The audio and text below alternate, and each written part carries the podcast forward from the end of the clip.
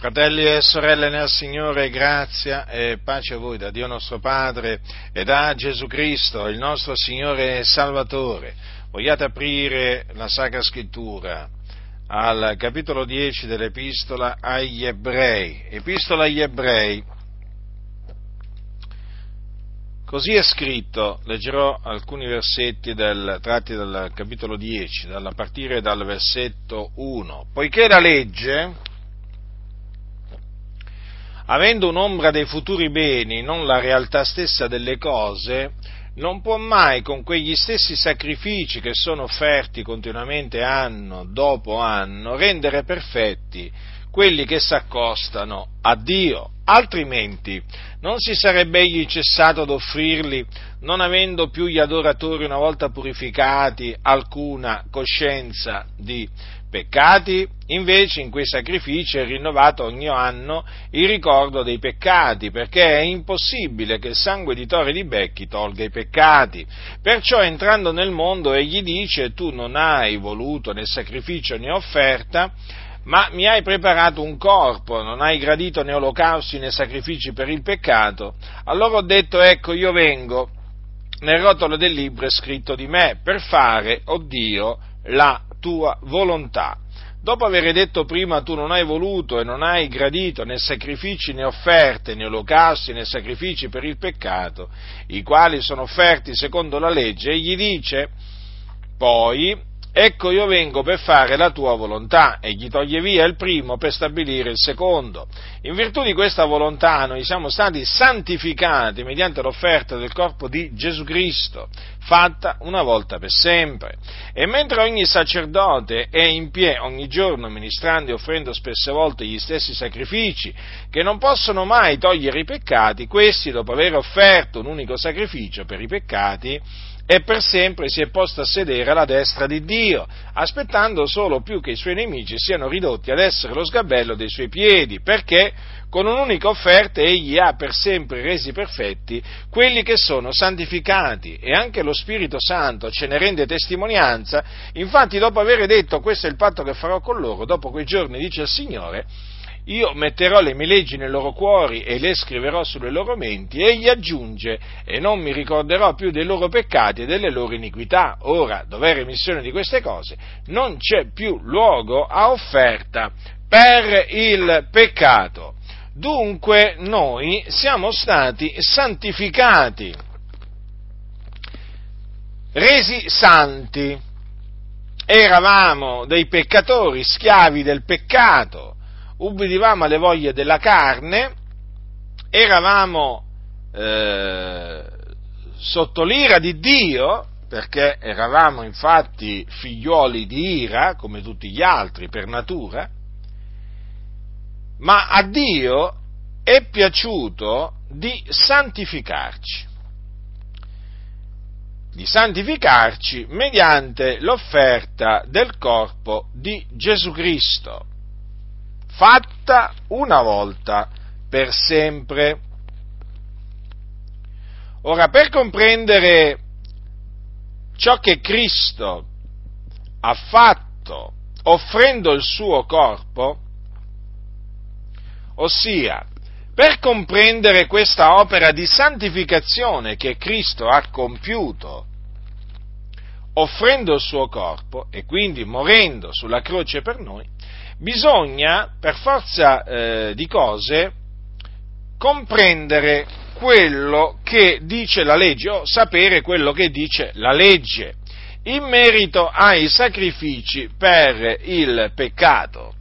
La legge di Mosè prevedeva, o meglio ordinava di offrire sacrifici al popolo, di offrire dei sacrifici per il peccato i sacrifici per il peccato dovevano essere offerti sia a livello di singolo israelita che eh, peccava, ma sia anche eh, come popolo. Il popolo doveva offrire dei sacrifici per il peccato appunto quando si eh, rendeva colpevole eh, della trasgressione della legge.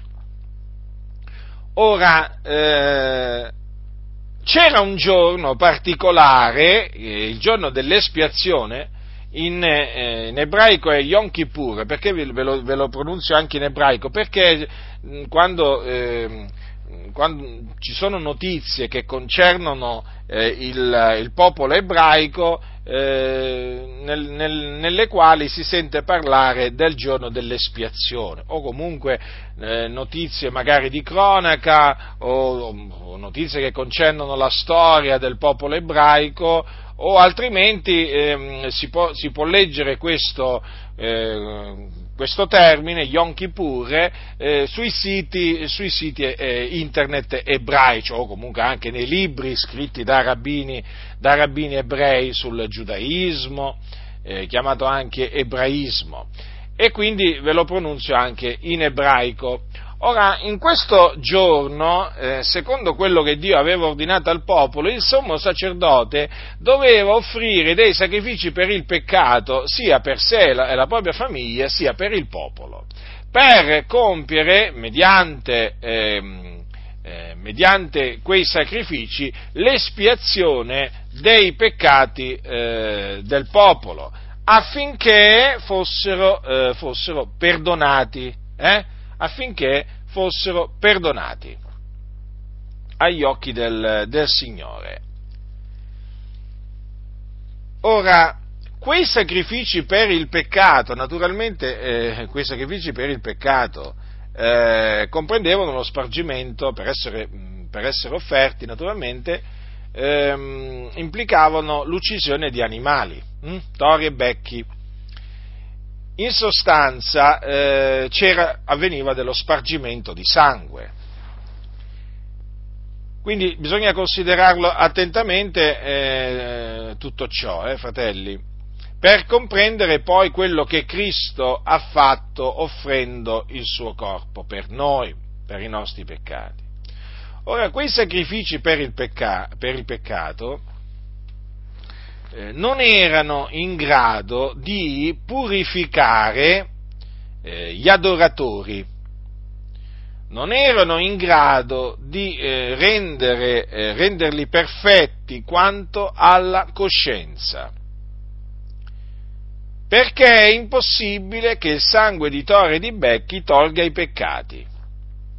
Quei sacrifici, in altre parole, non erano altro che un'ombra prefiguravano infatti il futuro sacrificio di Cristo Gesù, il figlio di Dio, il quale avrebbe offerto una volta per sempre il suo corpo in sacrificio per i nostri peccati, compiendo la purificazione dei nostri peccati, facendo sì che noi ottenessimo la perfezione quanto alla coscienza.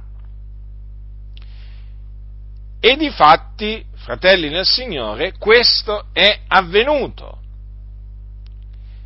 Infatti Gesù Cristo, il figlio di Dio, ha fatto proprio questo, morendo per i nostri peccati cioè caricandosi dei nostri peccati nel suo corpo, portandoli sul legno della croce. Egli, mediante il suo sangue, ha compiuto l'espiazione dei nostri peccati. E in virtù di questa opera propiziatoria compiuta da Gesù Cristo mediante l'offerta del suo corpo, noi siamo stati santificati, resi santi.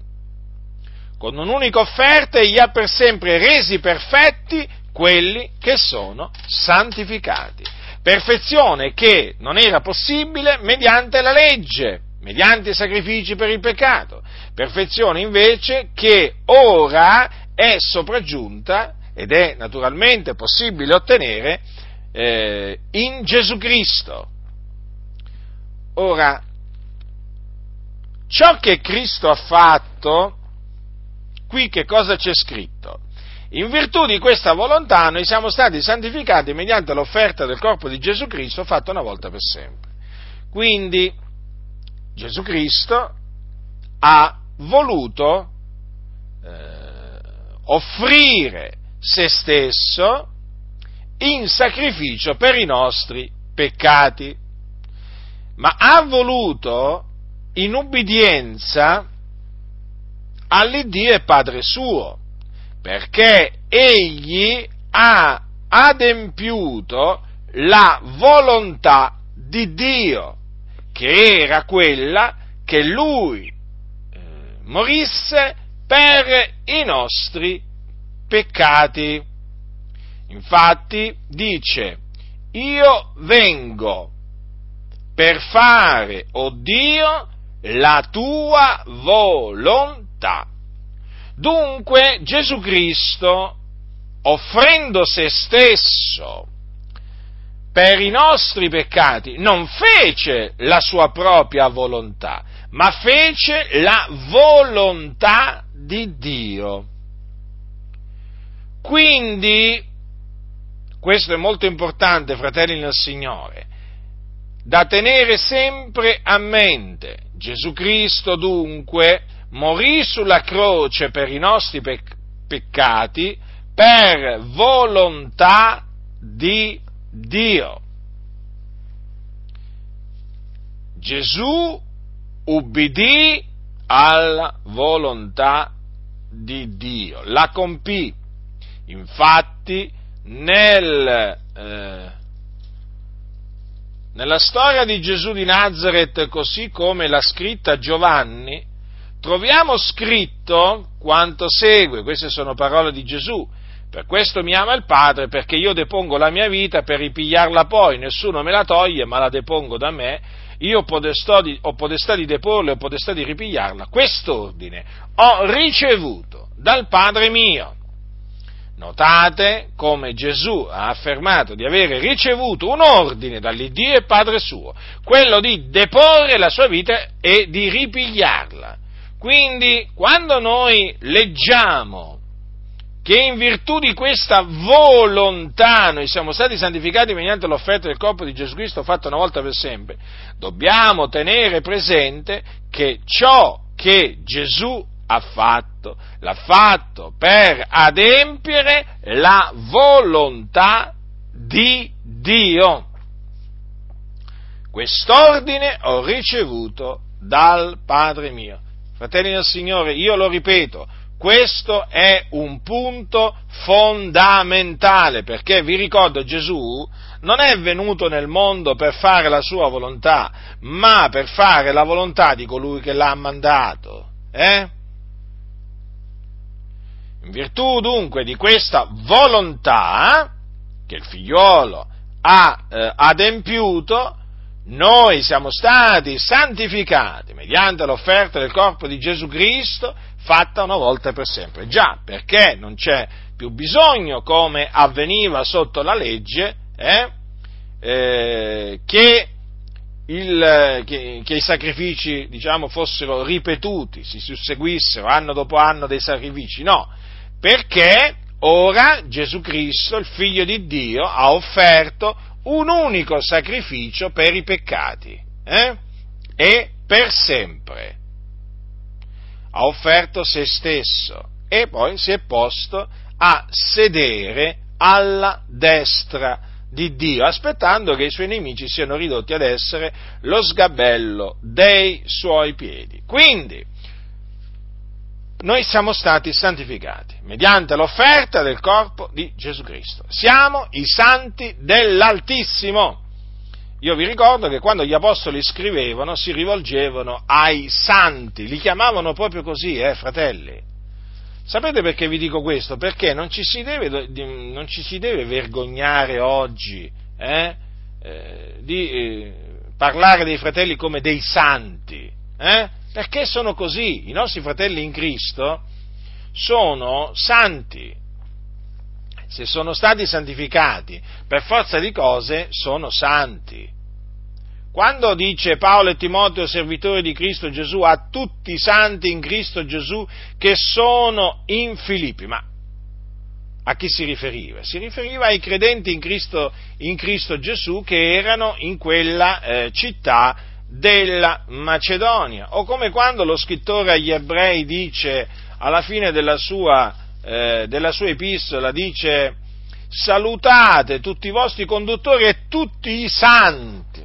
Quindi si sta, si sta riferendo eh, ai credenti in Cristo Gesù, che erano considerati i santi, i santi dell'Altissimo. Quindi, naturalmente, quando si parla dei santi dell'Altissimo non si può, fa, non, si può non fare un breve accenno all'eresia della Chiesa cattolica romana, della Chiesa papista, che appunto eh, rende santi alcuni dopo che sono morti e dopo che hanno fatto, eh, diciamo, eh, dei miracoli. Perché voi sapete che la Chiesa Cattolica Romana, eh, nella persona del suo capo, poi santifica, eh? santifica taluni, taluni personaggi, eh, tra cui papi, teologi, preti, insomma, dipende, dopo una, una, causa di beatificazione, di canonizzazione che dura generalmente alcuni anni, ma talvolta anche molti anni, e durante, questa, durante questo periodo devono essere accertati dei miracoli fatti dal defunto, perché i defunti fanno i miracoli nelle, nel, nella Chiesa Cattolica Romana, anche se non li facevano da vivi, però li devono fare da morti per forza di cose, perché altrimenti non possono essere fatti santi. Eh? Naturalmente c'è un ufficio particolare nella Chiesa Cattolica Romana che si occupa eh, de, della beatificazione prima e poi della canonizzazione, eh? e dove naturalmente bisogna versare denaro, eh, perché i santi si fanno con i soldi, eh, che pensate voi, che avviene tutto gratuitamente, ma che tutto naturalmente si basa sul denaro. E cos'è che non si basa sul denaro nella Chiesa Cattolica Romana?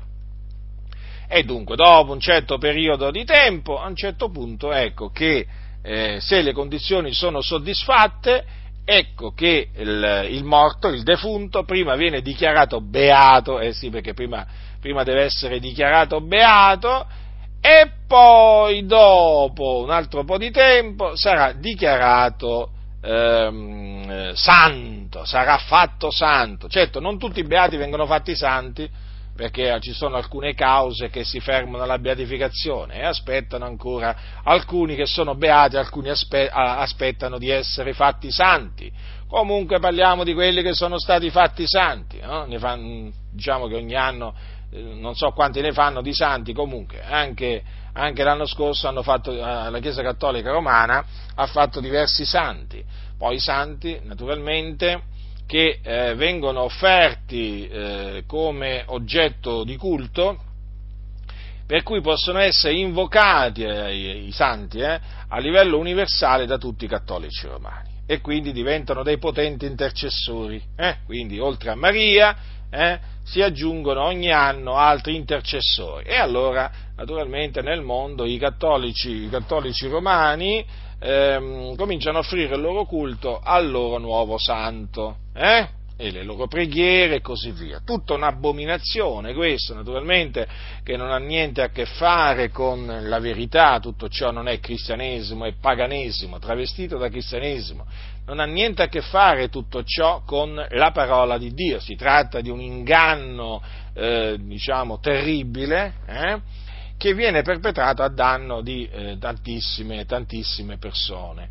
Ora, mh, mm, eh, tutto ciò, come potete vedere, non ha niente a che fare con, con, la parola di Dio, perché tutti coloro che hanno creduto in Cristo Gesù, mentre sono ancora in vita sulla terra, sono santi, perché sono stati santificati mediante l'offerta del corpo di Gesù Cristo fatta una volta per sempre e, e vanno chiamati i santi.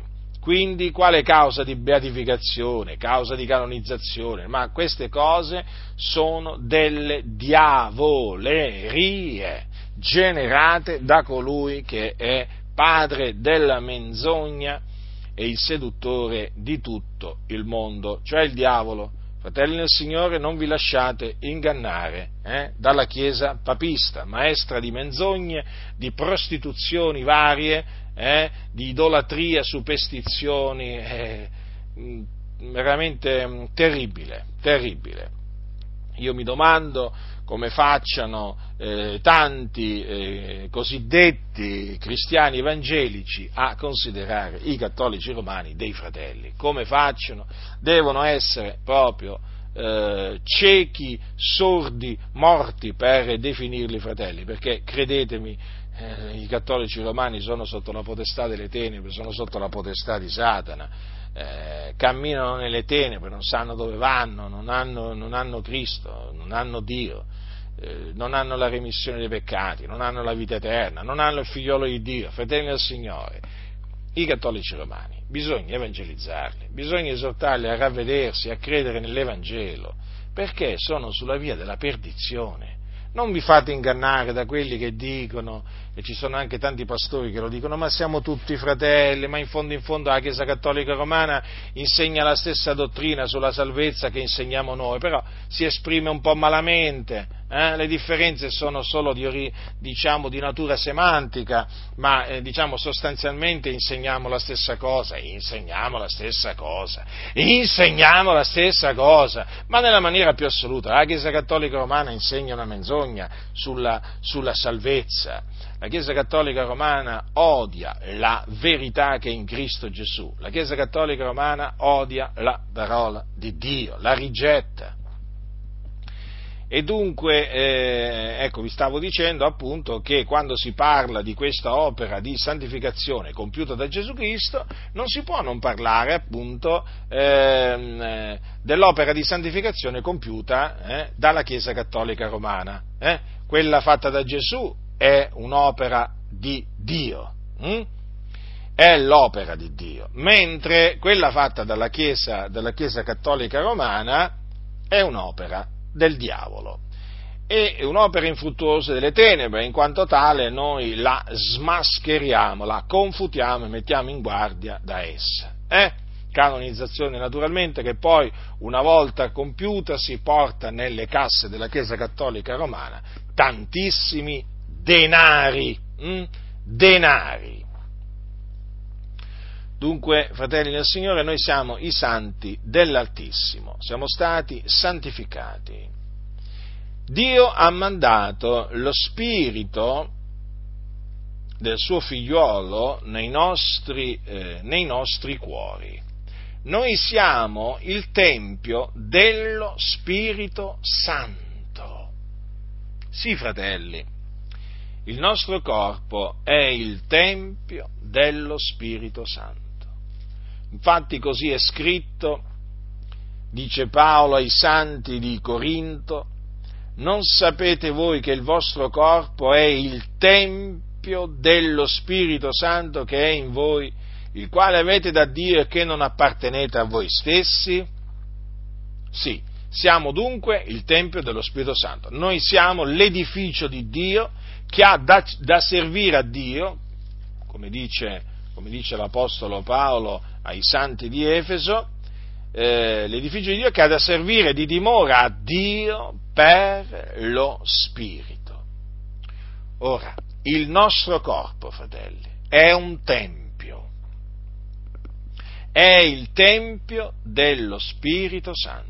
Considerate lo Spirito Santo che procede dal Padre, eh? lo Spirito di Dio quindi, chiamato anche lo Spirito del figliuolo di Dio o lo Spirito del Signore. Allora, lo Spirito Santo è lo Spirito di Dio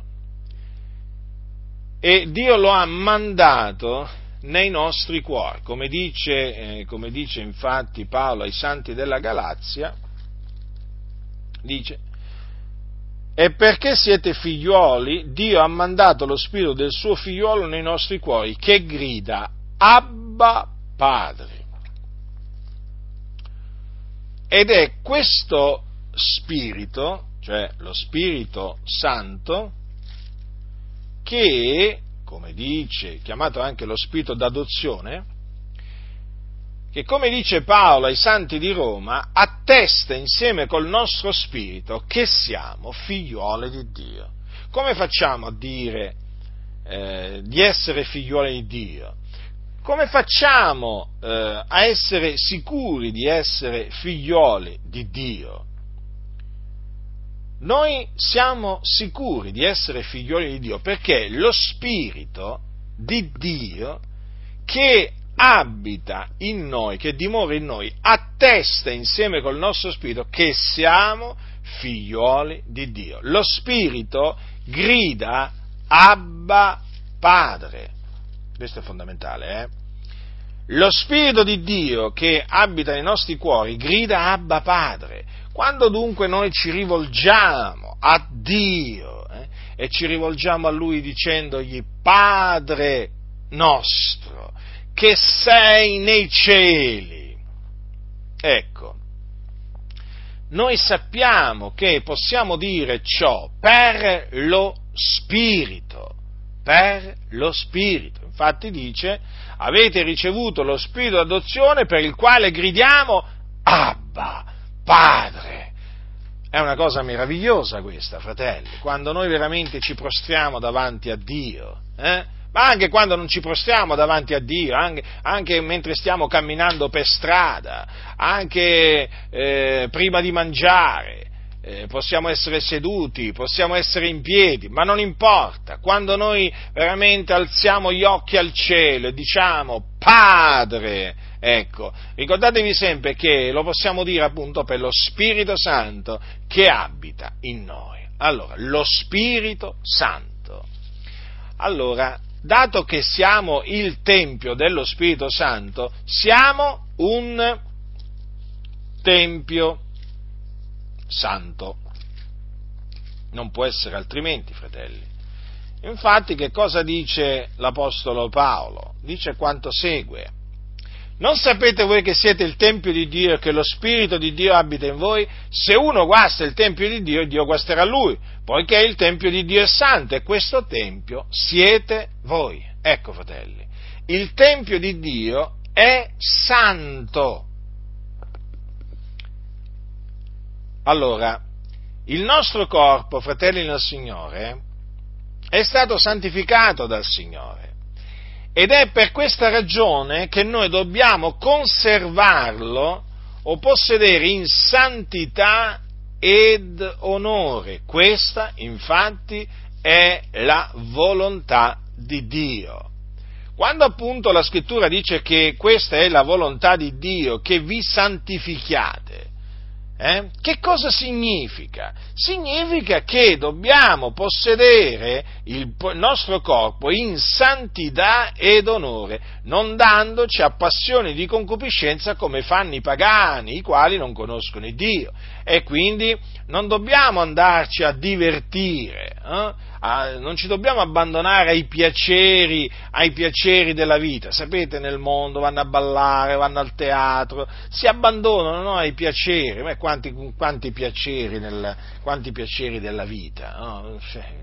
Quanti saranno i piaceri della vita in questo mondo dietro i quali vanno i pagani che non conoscono il Dio? Uh, una marea proprio, ce n'è una lista veramente che sembra non finire mai. Ecco, noi siamo i santi dell'Altissimo, non possiamo corrompere il nostro corpo come fanno i pagani che non conoscono il Dio. Noi dobbiamo possedere il nostro corpo in santità ed onore. Se voi considerate attentamente il mondo, eh, ma basta poi sentire i discorsi delle persone de, del mondo eh, attorno a noi, voi vi accorgerete che una delle cose che il mondo fa è quella di divertirsi, godersi la vita. Eh? Goditi la vita, approfitta, vivi una volta sola, si campa una volta sola, dicono. Eh? Goditi la vita, approfittane, quando sei morto poi sei morto, ti dicono. Quindi divertiti, eh, goditi la vita, tutti questi, tutti questi slogan, no? Eh, ci sono anche alcuni slogan di alcuni personaggi, no? Che sono considerati dei VIP, no? e questi slogan appunto praticamente sono all'insegna del divertimento, del godimento. E infatti si vede naturalmente poi no, come queste, queste, persone impiegano la loro vita, no, spendono il loro tempo ehm, a divertirsi, a godersi la vita, si danno ai piaceri della vita, fornicazione, diciamo, ogni, ogni ogni sorta di, di, di concupiscenza, di concupiscenza eh, carnale, facendosi tatuaggi poi sul loro corpo. Ci sono alcuni veramente che a vederli fa, fanno veramente rabbrividire, hanno veramente taluni veramente, ma hanno così tanti tatuaggi che non sanno manco loro quanti, quanti, se ne sono fatti fare sul loro corpo. Ma è spaventoso, ma veramente eh, eh, provo un senso di schifo quando vedo de, degli uomini, delle donne, ma proprio con parti intere del corpo tatuate, tatuate, ma una vergogna, proprio un disonore proprio verso il loro corpo. Si vede proprio che queste persone disprezzano il proprio corpo, d'altronde sono pagani che non conoscono il Dio. Allora, noi naturalmente, vedendo tutte queste cose, dobbiamo trarne un monito. Ecco come fanno i pagani, ecco che cosa fanno i pagani del loro corpo. Lo contaminano. Eh? Sapete, eh, per, per, molti il corpo è per, la, è per la fornicazione, sapete. Sì, sì, è proprio così.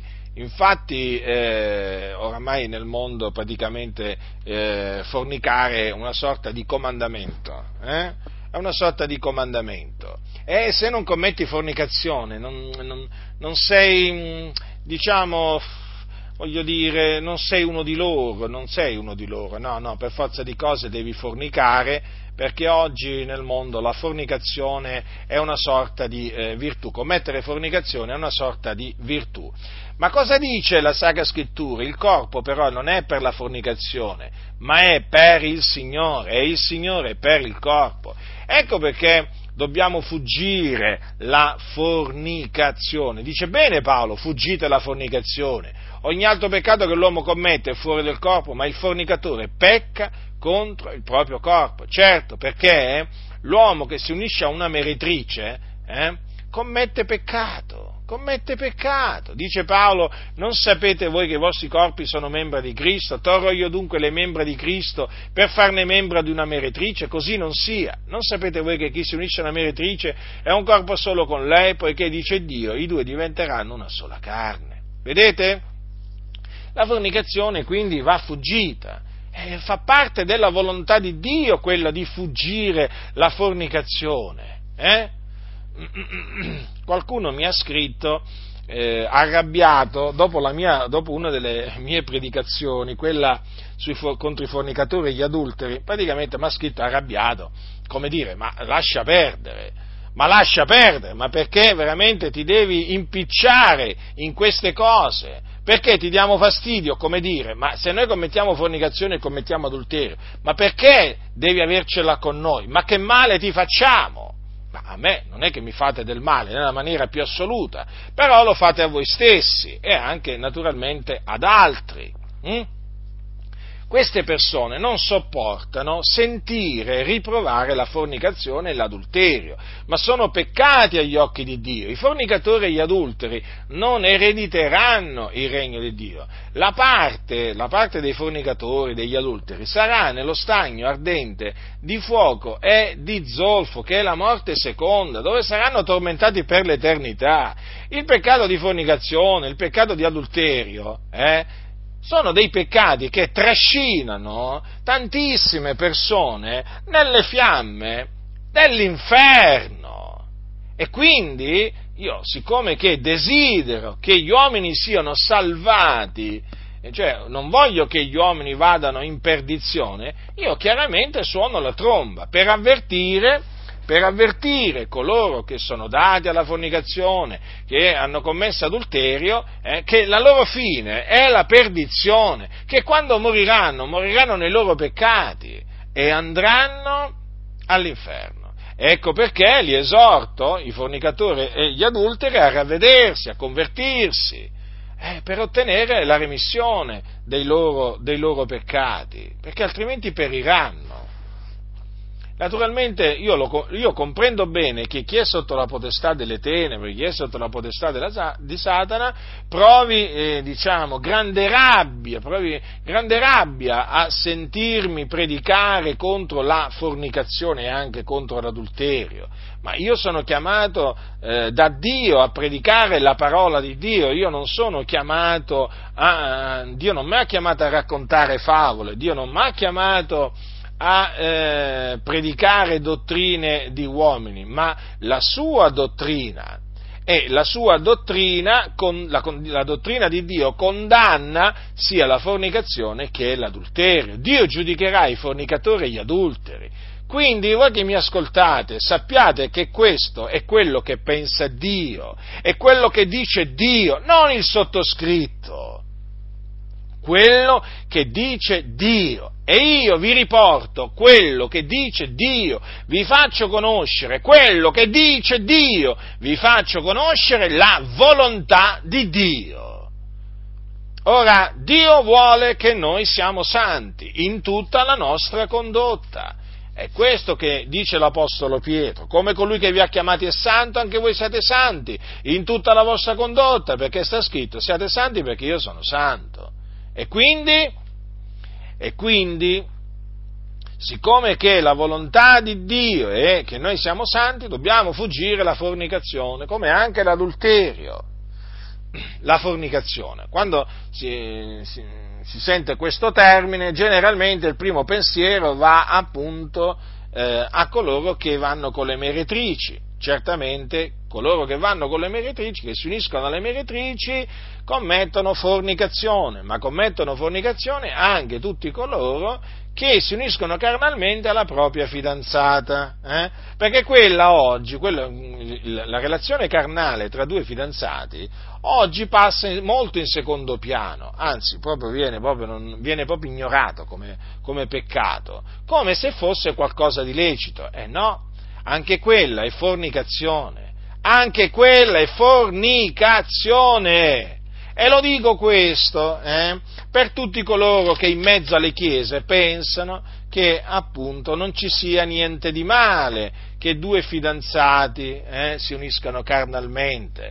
C'è il male, è peccato, fuggite la fornicazione e coloro che sono caduti nella fornicazione si ravvedano, si convertano, chiedano perdono al Signore a, e abbandonino quel peccato per ottenere misericordia.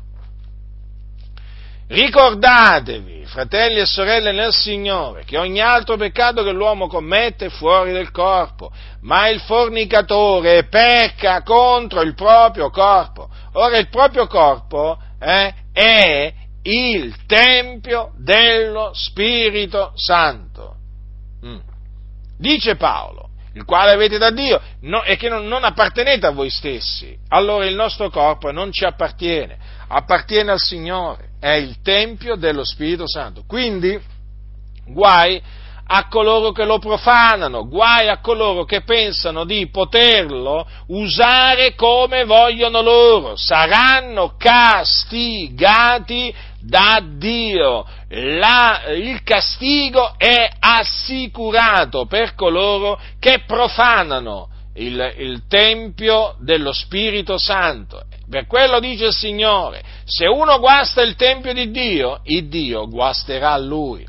Dio è un fuoco consumante, un fuoco consumante. Guai a coloro che cadono nelle mani dell'Iddio vivente e vero. È meglio cadere nelle mani degli uomini eh, anziché nelle mani di Dio, fratelli. Eh? Quindi ognuno badi a se stesso, esamini se stesso agli occhi di Dio. Eh? E naturalmente mi rivolgo a coloro che hanno commesso fornicazione affinché si ravvedano, confessino il loro peccato al Signore e lo abbandonino eh, per ottenere misericordia dal Signore. Altrimenti il giudizio di Dio piomberà su di loro. Altrimenti saranno castigati da Dio e quando moriranno se ne andranno all'inferno. Ah, ma io sono cristiano evangelico. A Dio non interessa proprio niente se tu ti definisci cristiano evangelico. Se sei un fornicatore non erediterai, non erediterai il regno di Dio. Così è scritto, così credo e così predico. Non ti piace? È un problema tuo. Questa è la parola di Dio. Purtroppo vi stavo dicendo, oggi la relazione carnale tra due fidanzati non è peccato agli occhi di molti pastori. Quali pastori? Quelli corrotti, malvagi, impostori, che non sono stati costituiti da Dio sopra il gregge. Oh, per costoro, diciamo, è una manifestazione d'amore. Assolutamente. Non è così. I due possono amarsi, naturalmente non voglio negare questo, però la, l'unione carnale tra due fidanzati è peccato, è fornicazione e dal pulpito i pastori devono tuonare. In questo periodo veramente di libertinaggio assoluto in mezzo ai giovani, i pastori devono tuonare contro la fornicazione, perché è molto diffusa purtroppo in mezzo alle chiese. Sì, la fornicazione è molto diffusa e bisogna, e bisogna che siano avvertiti eh, i fornicatori, bisogna che siano avvertiti, siano avvertiti dei giudizi di Dio. Hm? a cui vanno incontro e poi del, eh, della fine che faranno quando moriranno, se non si convertiranno naturalmente eh, dal, loro, dal, loro, peccato. Eh? Purtroppo oggi molte chiese, molti pastori, cosiddetti pastori, pur di avere qualche, me, qualche sedia eh, in più riem, piena, qualche sedia piena in più nei loro locali di culto, eh, tacciono praticamente pressoché su tutto, è come se il peccato non esistesse più per queste comunità, tutto è diventato lecito, tutto è diventato lecito. È veramente una vergogna. D'altronde ormai ci sono chiese evangeliche che uniscono, eh, diciamo, gli omosessuali, ormai ci sono chiese evangeliche per le quali neppure l'omosessualità è peccato. Pensate, ci sono chiese evangeliche per le quali l'omosessualità non è peccato, è una scelta di vita. Ma vi rendete, ma vi rendete conto? Eh? Una scelta legittima, peraltro. Eh? È un'abominazione tutto questo. Veramente Dio è adirato, è infuriato contro queste chiese che tollerano il peccato, che chiamano il male bene perché praticamente queste chiese, la fornicazione, la fornicazione il, e come anche l'adulterio, come anche il, l'omosessualità, eh, li chiamano scelte di vita, libere scelte di vita praticamente. Capite cosa significa questo? Eh? Eh, significa che non sono, non sono, cose da condannare per queste chiese e intanto i fornicatori continuano ad andare all'inferno gli adulteri continuano ad andare all'inferno gli omosessuali continuano ad andare all'inferno, eh? assieme a questi pastori corrotti, malvagi, impostori. Io li chiamo così perché lo sono, lo sono. Ci fu un tempo nel quale molti pensavano che io esagerassi, eh? o comunque non solo, che, non solo che esagerassi, ma anche comunque sia che non, non, non stessi bene con la testa. Eh? Adesso molti di costoro si sono resi conto invece che pronunzio parola di verità e di buon senno, perché le cose stanno così, purtroppo si sono accorti eh, che le cose stanno, stanno così.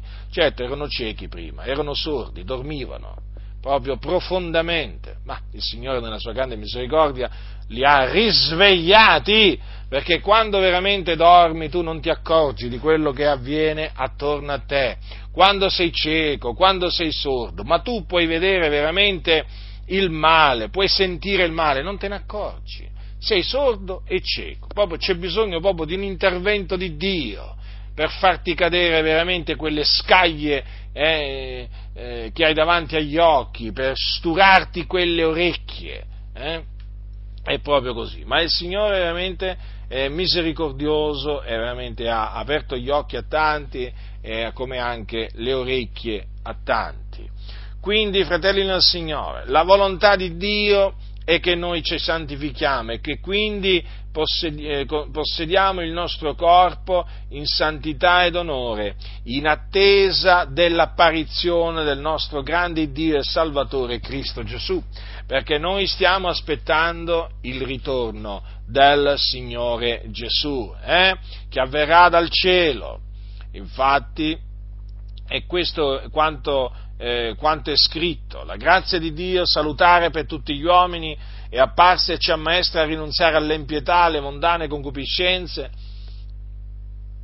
per vivere in questo mondo temperatamente, giustamente e piamente, aspettando la beata speranza e l'apparizione della gloria del nostro grande Dio e Salvatore, Cristo Gesù, il quale ha dato se stesso per noi affin di riscattarci da ogni iniquità e di purificarsi un popolo suo proprio, zelante nelle opere buone. Quindi nell'attesa del ritorno del Signore Gesù Cristo dal cielo, perché Gesù Cristo discenderà dal cielo, eh, ve lo ricordo questo, fratelli del Signore, eh, a suo tempo Gesù Cristo discenderà dal cielo con gli angeli della sua eh, potenza, eh, i quali saranno da lui mandati per radunare gli eletti, i suoi eletti dai quattro canti della terra. Eh.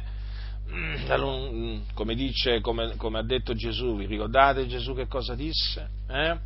Gesù disse queste parole, allora dice apparirà nel cielo il segno del figlio dell'uomo, e allora tutte le tribù della terra faranno cordoglio, e vedranno il figlio dell'uomo venire sulle nubi del cielo con gran potenza e gloria, e manderà i suoi angeli con gran suono di tromba a radunare i suoi letti dai quattro venti, dall'un capo all'altro dei cieli. Ecco dunque, noi abbiamo questa promessa, sappiamo che poi Dio a suo tempo manterrà la sua promessa e noi quindi stiamo aspettando, aspettando l'apparizione del nostro Signore Gesù Cristo dal cielo. E naturalmente in questa attesa siamo chiamati ad essere santi in tutta la nostra condotta, perché colui che ci ha chiamato alla sua eterna gloria in Cristo è santo Dio è santo. Ecco perché ci dobbiamo santificare, perché Dio è santo. State molto attenti, fratelli del Signore, perché la scrittura dice che senza la santificazione nessuno vedrà il Signore. Questo è uno, questo è uno di quei versetti biblici veramente che molti non vogliono mai sentire, mai sentir dire, hm? mai sentire ripetere, perché turba turba molti questo, questo passo della, della, scrittura, turba coloro naturalmente che non si santificano. Vedete, gli apostoli insistevano molto sulla santificazione. Voi leggete le epistole degli apostoli e vi renderete conto quanto gli apostoli insistessero sulla santificazione. E questo perché è la volontà di Dio è la volontà di Dio. Ora gli apostoli si studiavano di fare conoscere ai santi la volontà di Dio. Infatti, eh, per esempio, l'apostolo, eh, l'apostolo, Paolo ai santi di Corinto, dopo avergli detto che questa è la volontà di Dio, eh, che, ci, eh, che, vi santifichiate, che... Allora, dopo avergli detto mm, questa è la volontà di Dio che vi santifichiate, che vi assegnate dalla fornicazione, che ciascuno di voi sappia possedere il proprio corpo in santità ed onore, non dandosi a passioni di concupiscenza come fanno i pagani i quali non conoscono il Dio, e che nessuno soverchi il fratello nello sfrutti negli affari, perché il Signore è un vendicatore in tutte queste cose, siccome anche vi abbiamo innanzi detto e protestato, ecco che cosa gli dice. Poiché Dio ci ha chiamati non a impurità, ma a santificazione. Vedete? Siamo stati chiamati dunque a santificarci. Allora, come Dio è santo, colui che ci ha chiamati eh, è santo, anche noi dobbiamo essere santi. E c'è questo monito, questo avvertimento dell'Apostolo Paolo immediatamente dopo.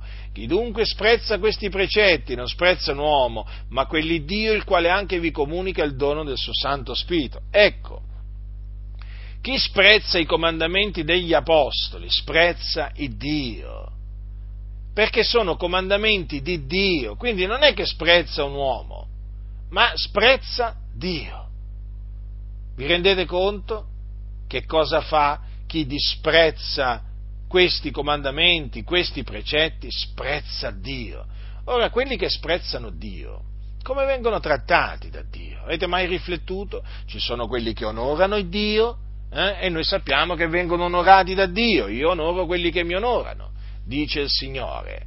Ma esistono anche quelli che disprezzano Dio, perché disprezzano i suoi precetti e sicuramente ci deve essere un trattamento che Dio riserva eh, a, quelli, a, quelli lo, eh, a, quelli, che lo, disprezzano. Non credete, fratelli nel Signore? Eh? Per forza di cose. Allora, se Dio onora quelli che lo onorano, che gli fa a quelli che lo sprezzano? Lo ha detto Dio. In eh, primo Samuele troviamo le sue parole al capitolo 2, versetto 30. Dice il Signore, quelli che mi sprezzano saranno avviliti, avviliti. Ora, volete sapere voi, fratelli, come Dio avvilisce quelli che lo sprezzano, quelli che lo disprezzano, quelli che eh, disprezzano i suoi comandamenti? Leggetevi il libro del profeta Geremia, potrei dirvi anche il libro del profeta Ezechiele, Isaia, ma no, no, vi voglio veramente raccomandare il libro del profeta Geremia leggetevi il libro del profeta Geremia. Vi dico solo questo e vi renderete conto eh, in che cosa consiste l'avvilimento che Dio riserva a coloro che lo disprezzano. È terribile. La fine che Dio veramente riserva a quelli che lo avviliscono quelli, a, quelli lo, a, quelli che lo, disprezzano. È terribile, fratelli del Signore. Ah, qualcuno dirà, ma tu stai parlando dell'Iddio dell'Antico Testamento. Sì, sì, sto parlando dell'Iddio dell'Antico Testamento che è lo stesso dell'Iddio del Nuovo Testamento non è che l'Iddio dell'Antico Testamento era un Dio diverso dall'Iddio, è, è, un Dio, è un Dio diverso dall'Iddio e Padre del nostro Signore Gesù Cristo o dall'Iddio che servivano gli Apostoli, no, è esattamente lo stesso e Dio non cambia, non cambia. Sotto la grazia è lo stesso Dio che era sotto la legge. Allora cosa dice qui? Chi dunque sprezza questi precetti non sprezza un uomo, ma quelli Dio, il quale anche vi comunica il dono del suo Santo Spirito. E chi disprezza il Dio viene avvilito da Dio. Sapete oggi, fratelli nel Signore, quanti nelle chiese disprezzano Dio? Eh? Perché disprezzano questi i comandamenti di Dio che Dio ci ha dato tramite gli apostoli. Oh, quanti ce ne sono! Sono tutti avviliti da Dio. Sì, sì, fratelli, è così. Sono tutti avviliti da Dio perché lo disprezzano, capite, a Dio. E Dio naturalmente li castiga, li giudica, li punisce. Perché Dio è un vendicatore in tutte queste cose. Questo è quello che dicevano gli apostoli e i santi, che il Signore è un vendicatore in tutte queste cose. Vedete dunque che trasgredire la volontà di Dio significa attirarsi la vendetta di Dio, perché il Dio è l'Iddio delle vendette. Molti non credono che Dio sia un vendicatore, peggio per loro. E, ci, e disprezzano a noi che crediamo che Dio è un vendicatore. Pensate, eh, questi bestemmiano contro Dio, lo oltraggiano, lo offendono, lo chiamano mostro. Ma vi rendete conto? Questi anticristi, come chiamano l'Iddio vivente e vero, lo chiamano mostro non sopportano sentire dire che Dio è un vendicatore, che Dio si vendica dei suoi avversari, che Dio avvilisce quelli che lo disprezzano, che Dio castiga, giudica, fa morire, manda malattie. Pensate come chiamano l'Iddio vivente e vero, lo chiamano mostro, questi empi, ma la vendetta di Dio anche su costoro arriva, fratelli nel Signore, perché questi sono dei bestemmiatori, degli oltraggiatori, e parlo di gente che si definisce pastori. Ma quali pastori? Ma pastori di che? Costituiti da chi? Certamente non pastori stabiliti dall'Iddio vivente e vero. Questi sono degli impostori. Quali pastori? Questi non conoscono il Dio. Questi non servono il Dio. Questi non onorano il Dio. Questi hanno sentito parlare di Dio, ma non lo conoscono. E se hanno sentito parlare di Dio nella maniera corretta, si sono creati un altro Dio, eh? perché non sopportano Dio, non amano Dio questi fratelli del Signore. Vedete qui dice che il Signore è un vendicatore in tutte queste cose, quindi ancora oggi sotto la grazia Dio è un vendicatore e si vendica di coloro che disprezzano questi precetti che concernono la volontà di Dio. Quindi Cosa pensate voi che commettete fornicazione, eh? che commettete adulterio, che vi date a, a, veramente alle concupiscenze carnali, a passioni di concupiscenza come fanno i pagani? Ma voi cosa pensate? Di scampare alla vendetta di Dio? Vi state illudendo. Vi state illudendo perché la scrittura dice che il Signore è un vendicatore in tutte queste cose non sarò io a punirvi, sarà il Signore, quell'Iddio che ha dato questi precetti e che voi disprezzate, eh? del quale voi pensate di potervi fare beffe, eh?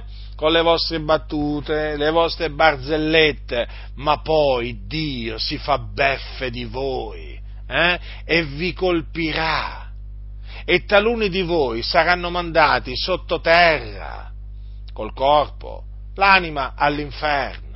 Ma certo, perché vi rifiuterete di ravvedervi, di convertirvi, anche dopo essere stati ammoniti, ripresi, persisterete a peccare, eh? indurerete il vostro cuore, la vendetta di Dio è certa, sicura, sul vostro capo, vi piomberà addosso. La scrittura lo dice, il Signore è un vendicatore in tutte queste cose. Che ti ha detto il tuo pastore? Che Dio ti accetta così come sei? Eh? No, Dio non ti accetta così come sei, ti devi convertire dalle tue vie malvagie e devi abbandonarle per ottenere misericordia, altrimenti il Signore ti rigetterà come sei. Come sei? Così sei? Eh? Sei un fornicatore, sei un adultero, sei un omosessuale? Eh? Il Dio ti rigetterà. La sua faccia è contro di te. E bada bene che questo te lo dico, eh?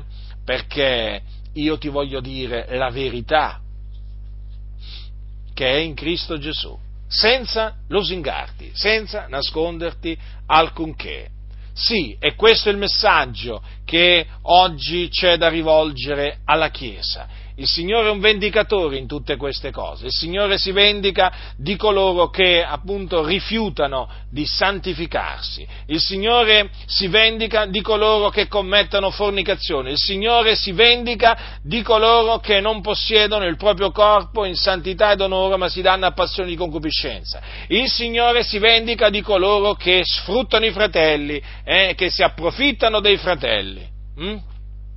Sì, questo è il messaggio che ancora oggi deve essere rivolto alla Chiesa dell'Iddio vivente e vero. È un messaggio che spaventa, eh, che spaventa quelli che servono il peccato. È un messaggio che rende impopolari, molto impopolari. È un messaggio che ti fa diventare nemico veramente di una moltitudine eh, di cosiddetti cristiani evangelici. Ma è la parola di Dio e questa parola è immutabile, questa parola è verace, questa parola è fedele eh, su questa parola vigila Dio e la manda ad effetto. Ho visto la parola di Dio mandata ad effetto da Dio fino adesso tantissime volte, perché è la sua parola, non è la mia, è la parola di Dio. Non vi meravigliate di quello che avviene, di quello che sta accadendo. È Dio che sta mandando ad effetto la sua parola, esattamente come nell'antichità. Dio mandava ad effetto la parola dei suoi profeti.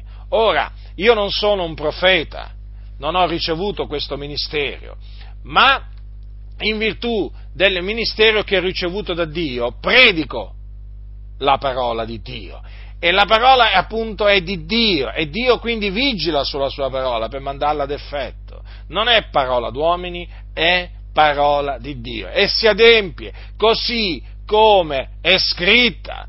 L'ho vista adempiersi tante volte e stiamo continuando a vederla adempiersi. È la dimostrazione che questa è la parola di Dio, che Dio non cambia. Fratelli, ci sono quelli che vogliono presentare, che presentano un Dio cambiato. No, fratelli, il Dio non è cambiato. L'Iddio che servivano gli apostoli ancora oggi opera come ai giorni degli apostoli, mandando ad effetto la sua parola. La sua parola è verità. Egli non può avere mentito. Ha detto la verità e di fatti lo stiamo vedendo perché Dio sta mandando ad effetto la sua parola. In verità il Signore è un vendicatore in tutte queste cose. Stiamo vedendo le vendette di Dio. Non ti piace sentire parlare delle vendette di Dio? La Bibbia è piena di vendette di Dio, dalla Genesi all'Apocalisse. Io parlo anche delle vendette di Dio, non solo della sua misericordia, non solo della sua bontà e della sua fedeltà, ma anche delle vendette di Dio. La Bibbia ne parla. Sei spaventato? Ravvediti e convertiti. Eh? Allora io parlo delle vendette di Dio, di questo c'è bisogno di parlare oggi. Viviamo in un tempo molto difficile, dove ormai molte chiese hanno mutato eh, le tenebre in luce, la luce in tenebre, cioè regna la confusione, il disordine, l'iniquità.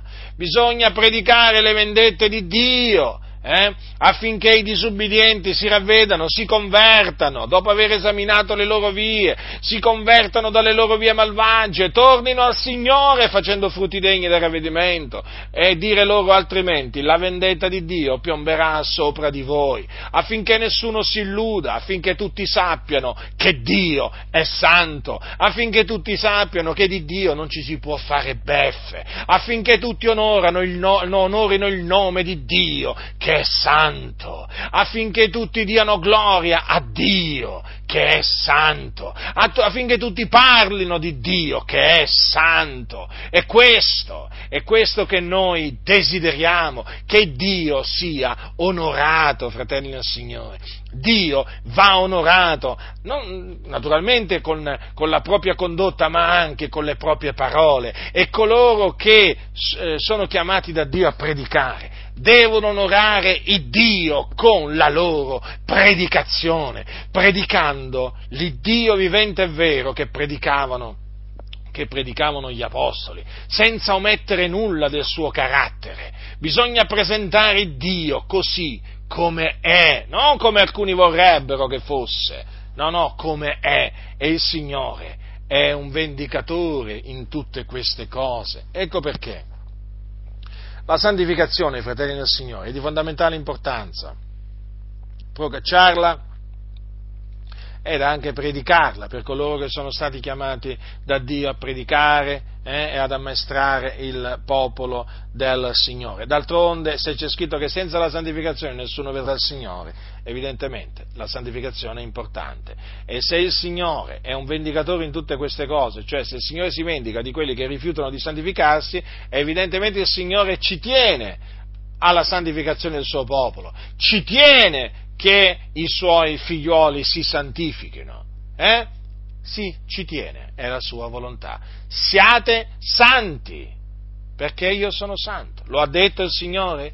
Lo ha detto il Signore? Sì, lo ha detto il Signore. Eh?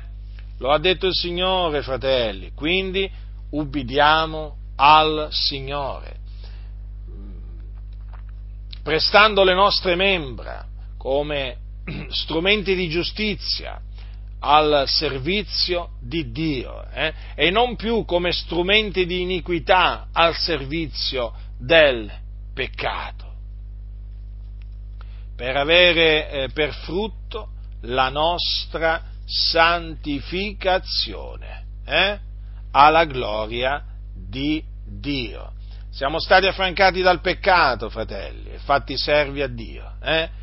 Ed ora abbiamo per frutto la nostra santificazione.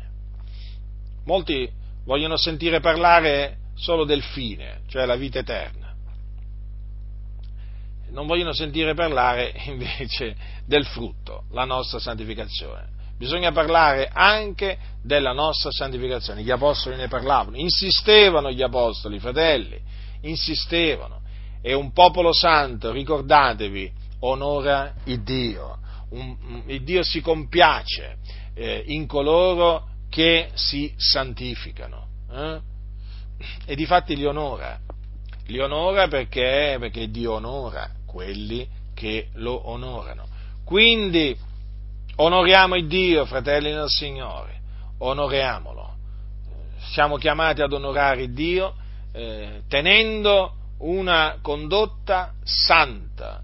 Ci dobbiamo distinguere dai pagani che non conoscono il Dio, vivendo una vita santa. Dobbiamo avere una condotta santa, fratelli del Signore, una condotta santa naturalmente, quindi anche nel parlare dobbiamo usare un linguaggio convenevole a santità, non possiamo usare le parolacce, non possiamo, eh, non possiamo parlare come quelli del mondo, anche nel parlare eh, dobbiamo contraddistinguerci dobbiamo avere dei pensieri santi, quindi non solo parole naturalmente giuste, ma anche pensieri giusti, eh? atti giusti, tutto, fratelli del Signore, tutta la nostra condotta deve essere una condotta santa.